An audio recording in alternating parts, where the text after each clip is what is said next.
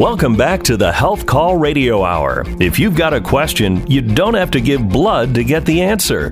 Just drop us a line on the Health Call website at healthcall.live. That's healthcall.live. Or message us on the Health Call Facebook page. Now, back to health and wellness correspondent Lee Kelso. Aging well is a central focus around here. I'm on board with all those who think ought to be treating aging as if it were a disease.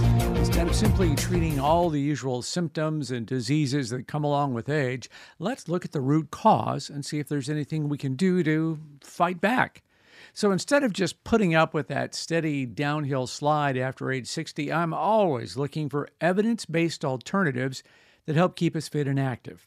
And that is why I invited Dr. Nick Fuller to the program today. He is an MD and obesity specialist at the University of Sydney, Australia.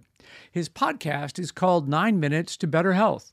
And in a recent episode, he offered several strategies for changing how we eat as we age.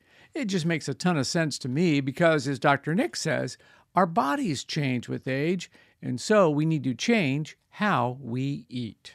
Yeah, it's a fascinating topic and something that I, I think a large percentage of the population fail to appreciate. But as we age uh, and during the best best part of our life, um, over the age 60, 65, our body stops making a lot of enzymes and hormones that are required to digest a lot of the nutrients from food. So there are some important considerations and, and changes you should be making to your diet as you age. But but remember, during a vital part of, of your life, still a third of your life, um, where you can make essential changes to prevent disease, manage your weight, and improve your quality of life. That's that's very important. I don't think people. I think you're right. I don't think people understand that our stomachs and all uh, all of the organs involved in digestion just aren't quite what they used to be as we get older. So it's important to consider that. There are also some changes in body composition we need to pay attention to. Tell me more about that. Yeah, this is a fascinating, um, I guess, change that's happening within the body. Now, it's it's a scientific term that we call sarcopenia, and as we age, uh, and as early as or the onset starts to happen as early as 40 years, we start to see a decrease in muscle mass. Now, that is known as sarcopenia. As our muscle mass starts to go down, our metabolic rate or our basal metabolic rate starts to decline. It makes it harder to manage our weight, but it also makes it harder to maintain a good quality of life because you're more likely to be subject to, to falls, your independence um, can can decrease. There's a lot of research around this topic suggesting that if you can do all you can to hold on to your your muscle mass, improve your body composition as you age, more likely lead to lead an independent, um, healthy, long life. So, again, coming back to that question you asked at the start, there's hormonal changes that take place, uh, which are you know somewhat outside of our control. For example, testosterone and growth hormone decreases with age. And again, it starts to happen as early as 40, but it's definitely more evident over the age of 65. And we also see a decrease in estrogen levels in women, making it very hard to hold on to our muscle mass. But there's factors that you can control, like diet and exercise, where you can improve your muscle to fat ratio uh, and, and, and importantly, improve body composition, because that is really the determining factor of how efficiently your body is revving along. When it comes to diet, simple uh, change we need to focus on is, is protein. And when it comes to exercise, it's resistance training. Now, with protein, our needs and our requirements with age actually go up. Our body is less efficient at using the protein that we get from food to make muscle or to maintain our muscle mass stores. So we should be having about 80 grams of protein a day for men and about 60 grams for women. And when it comes to exercise and resistance training, I'm not talking about going to the gym. You don't have to be lifting the heavy iron, but you need to be doing some sort of body weight circuit or resistance training circuit a couple of times a week in the comfort of your own home. These simple things where you're focusing on diet and activity will improve your body composition and importantly prevent a lot of the disease that does come as we age. So let me go, go back on a couple of points you raised there. Does it matter what type of protein I'm eating? Does it matter whether it's animal or vegetable proteins? This is a good point. You can meet your protein requirements through non animal sources, but it's very hard because the biological value is something that we measure within a food.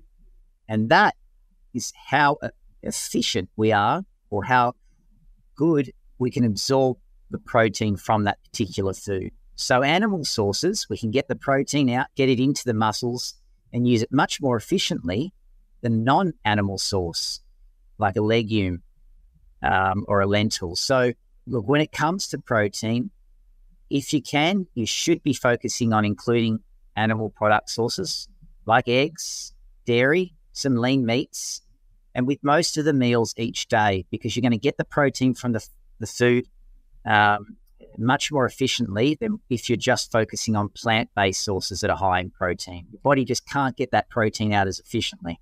Yeah, I just saw a study not long ago that said the the benefits, the digestibility of eggs and the protein and the vitamins that they give us far outweigh any offset of additional cholesterol. So people need to just kind of set that one aside, right? They do. It's it's something that we're still caught up on, uh, and you still see it with healthcare professionals that fear of, of eggs uh, because of the fact that it, you know it supposedly increases our blood cholesterol, but that's not the case. Well controlled, randomized controlled trials have shown that when you eat more eggs or when you eat more foods containing cholesterol, your body simply makes less of it.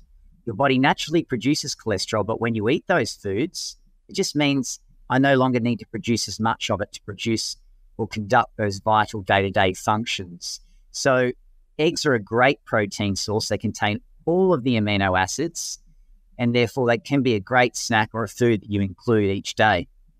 Yeah, I, I agree with that completely. That study made a lot of sense to me. Uh, what about other things that our body shifts and goes through? Um, milk and dairy is an important source not only of protein but also calcium. Walk me through that. Yeah, there's a lot of, I guess, key considerations as we age. Uh, we talked about body composition just then, but two other important uh, nutrient concerns, as you just highlighted, are calcium uh, and vitamin D. Now, calcium, again, comes from all different foods, but how efficiently we absorb the calcium from that food does vary depending on whether it's an animal source or a non animal source. So, the richest source of calcium is dairy.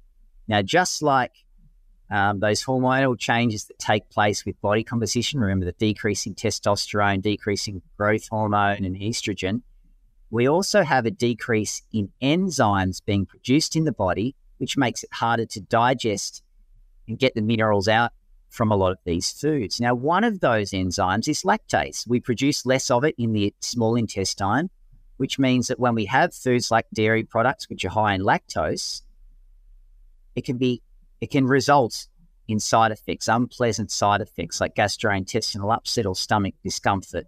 Right. So we still need to be focusing on including plenty of these sources of calcium because as we age, our, our bones are more subject to, to disease, becoming brittle, and disease known this a disease known as osteoporosis. You need to be getting calcium three times a day, three serves a day. The best source of calcium is your dairy products. If you're experiencing the gastrointestinal side effects, it's just because your lactase enzyme is decreasing as you age. So, what do you do? You make the switch to lactose free products. You're still going to get the same nutrients, the same amount of calcium, the same amount of protein, but they're taking out that lactose sugar. Okay, that's kind of an easy change to make at the supermarket buying lactose free milk. But what about all those new almond or plant based milks? Dr. Nick says, watch out, you have to buy the right one. Some of them are loaded with sugar.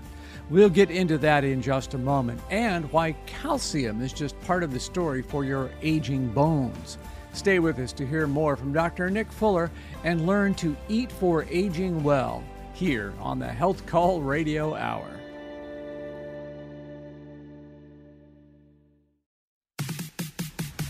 This is the Health Call Radio Hour, where treatments are always free, the stethoscope is never cold, and you don't have to wear an exam gown.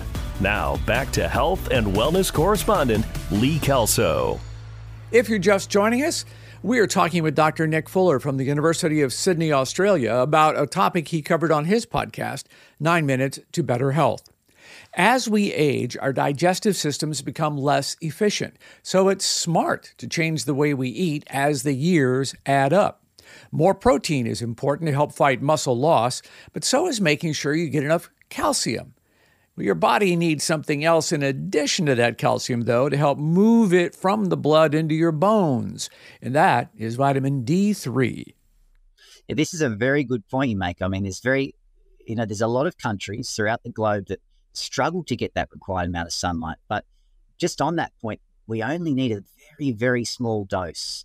The best source of vitamin D that we can absorb in the body, which is D3, vitamin D3, is actually coming from the sunlight. So even if you can get five minutes a day, that's enough for your body to, to produce sufficient stores. Hmm. And then when it comes to food, you can actually get from foods, but you need to be getting fortified foods. So eggs, for example, uh, can have vitamin D added into to the food. So there are ways of getting vitamin D from your food, um, and and then when in terms of how it's measured, the units vary between countries as well. But you can go to your your healthcare professional, your doctor, your GP, and get a simple blood test. They can check your vitamin D levels. If it's low, it may then be suitable to put you onto a vitamin D supplement.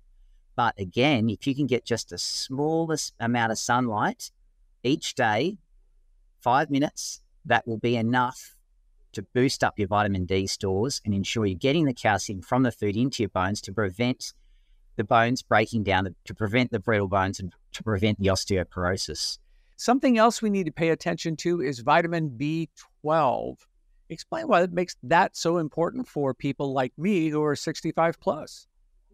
It's another key nutrient of concern. Now, just like the lactase enzyme that we're producing less of as we age in the small intestine, believe it or not, we're also producing less of another enzyme known as intrinsic factor.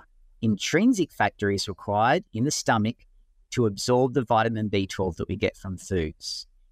Now, the reason we need vitamin B12 is to form healthy red blood cells which is required to transport oxygen around the body. So without sufficient vitamin B12, you're going to feel tired, you're going to feel lethargic, and you're not going to want to get off the couch.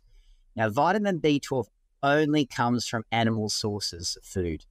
You're not going to get it from plant sources. You will find it fortified in plant sources, but the absorption of that vitamin B12 is not often that great. So, again, this is another one that you should be getting checked with your doctor, your vitamin B12 level, because it's likely that you might need a supplement, particularly over the age of 65. Remember, purely because of the fact your body's producing less of this enzyme required to absorb it. And the most efficient way of, of taking that supplement is actually by injection. You only need it once hmm. once every six, 12 months. Um, but it, it's, it's an injection that's the most uh, readily absorbed so um, form of taking it. A vitamin B, uh, a multivitamin containing B is B12 is not going to get that done. Can I not absorb that through my digestive tract? It's unlikely you're going to absorb much of it and get enough of the small amount you need that your body um, requires to perform that function of forming red blood cells. So if you're not eating any animal products, I would suggest going to your doctor and getting it tested because you might need an intravenous injection. If you're eating animal products, don't worry, your vitamin B12 level is likely to be fine, even with that decline in intrinsic factor that we produce over the age of 65. Sure. You know, there's another factor here that has to do with nutrition as we age, and that is uh, people sometimes have problems with their teeth and they don't chew as well, or just the hassle factor of cooking at home uh, might make me inclined to eat less efficiently or choose more prepared foods. Any thoughts on all of those points? That's another important consideration as we age, uh, social isolation, um, uh, change in food preferences, taste. these are all coming into play.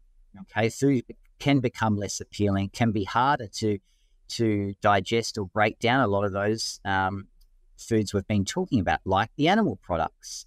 So making the switch to softer, more palatable foods, for instance, uh, mince instead of steak, is a simple way of still getting you your nutritional requirements, but breaking down that barrier that might be stopping you from eating that food.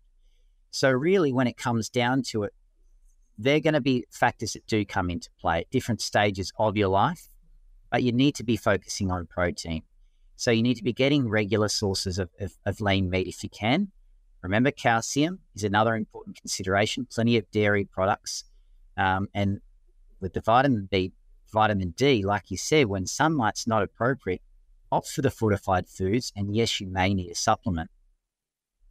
Another consideration is constipation. So if I'm adding more dairy into my diet, a lot of folks are going to have that issue. They're going to face that. Um, I know that dehydration among the, especially the the elderly, when you're 85 plus, that's a very serious concern. But what about all of us on the younger side of that? How do we cope with that constipation? Yeah, something that's it's very common, particularly as we, not just as an aging population, but also as our waistlines start to increase. Our diet is is is not as healthy. We're getting less fiber, and we're drinking less of of, of um, the you know hydrating fluids like water. Now, as we age, and again, this is still early in life, our gut stops working as efficiently. So, what I mean by that is it's not efficiently as mo- at moving waste products along the colon for removal. So, you are more likely to become constipated, and that's quite unpleasant. Now, what you do to compensate or prevent that from happening is firstly, you need to focus on fluid intake. It's one of the most important considerations. So, every time you go to have a meal or a snack, have some water, have a glass of water. Because if you have a glass of water, you're going to be ensuring that you're hydrated. If you don't like water, have some herbal tea, something that's going to be not caffeinated, again, to boost your hydration levels. But fiber is just as important. So with every meal, you should be having some whole grain bread or some brown rice or some fruit and vegetables because they're packed full of fiber, and that fiber will help move everything along the digestive tract and out for uh, waste removal. That's two of the most important considerations that we fail to neglect, particularly as we age. But then, most importantly, the one we can't neglect is exercise because exercise moves everything along the gut if you're exercising every day, you're very unlikely to be suffering from constipation. So, they're the three factors you need to really work on, particularly over the age of uh, 40, 40, and that's water, fiber with every meal, and exercise every day. I know, I know, you've heard it before, but there's just no substitute for getting your body on the move. A 30 minute walk five days a week. That is a great start. And better yet, throw in some resistance training to help protect the muscle mass that you have left. Hip and leg strength, man, so important for keeping your balance and avoiding all the risks that come with taking a fall during our golden years. In the show notes, you're going to find a link to suggestions for staying fit while we age by taking advantage of your Medicare benefits. Plus, I'll also link up Dr. Nick's podcast, Nine Minutes to Better Health. And while you're online, how about using the contact form at the Health Call website? Let me know what you'd like to hear and learn about in the future. I read every message, and you'll always get a reply. Thanks for being part of our family of listeners, and we'll see you next week on the Health Call Radio Hour. You've been listening to the Health Call Radio Hour. The discussion of conditions and treatments on this program is not a substitute for professional medical advice, diagnosis, or treatment by a healthcare professional who knows you and your health needs. Find the podcast of today's episode wherever you get your podcasts, or watch extended video versions of today's interviews on the Health Call website at healthcall.live. While you're there, drop us a line to ask a question or suggest a topic for a future broadcast. Join us each week on this station for another edition of the Health Call Radio Hour.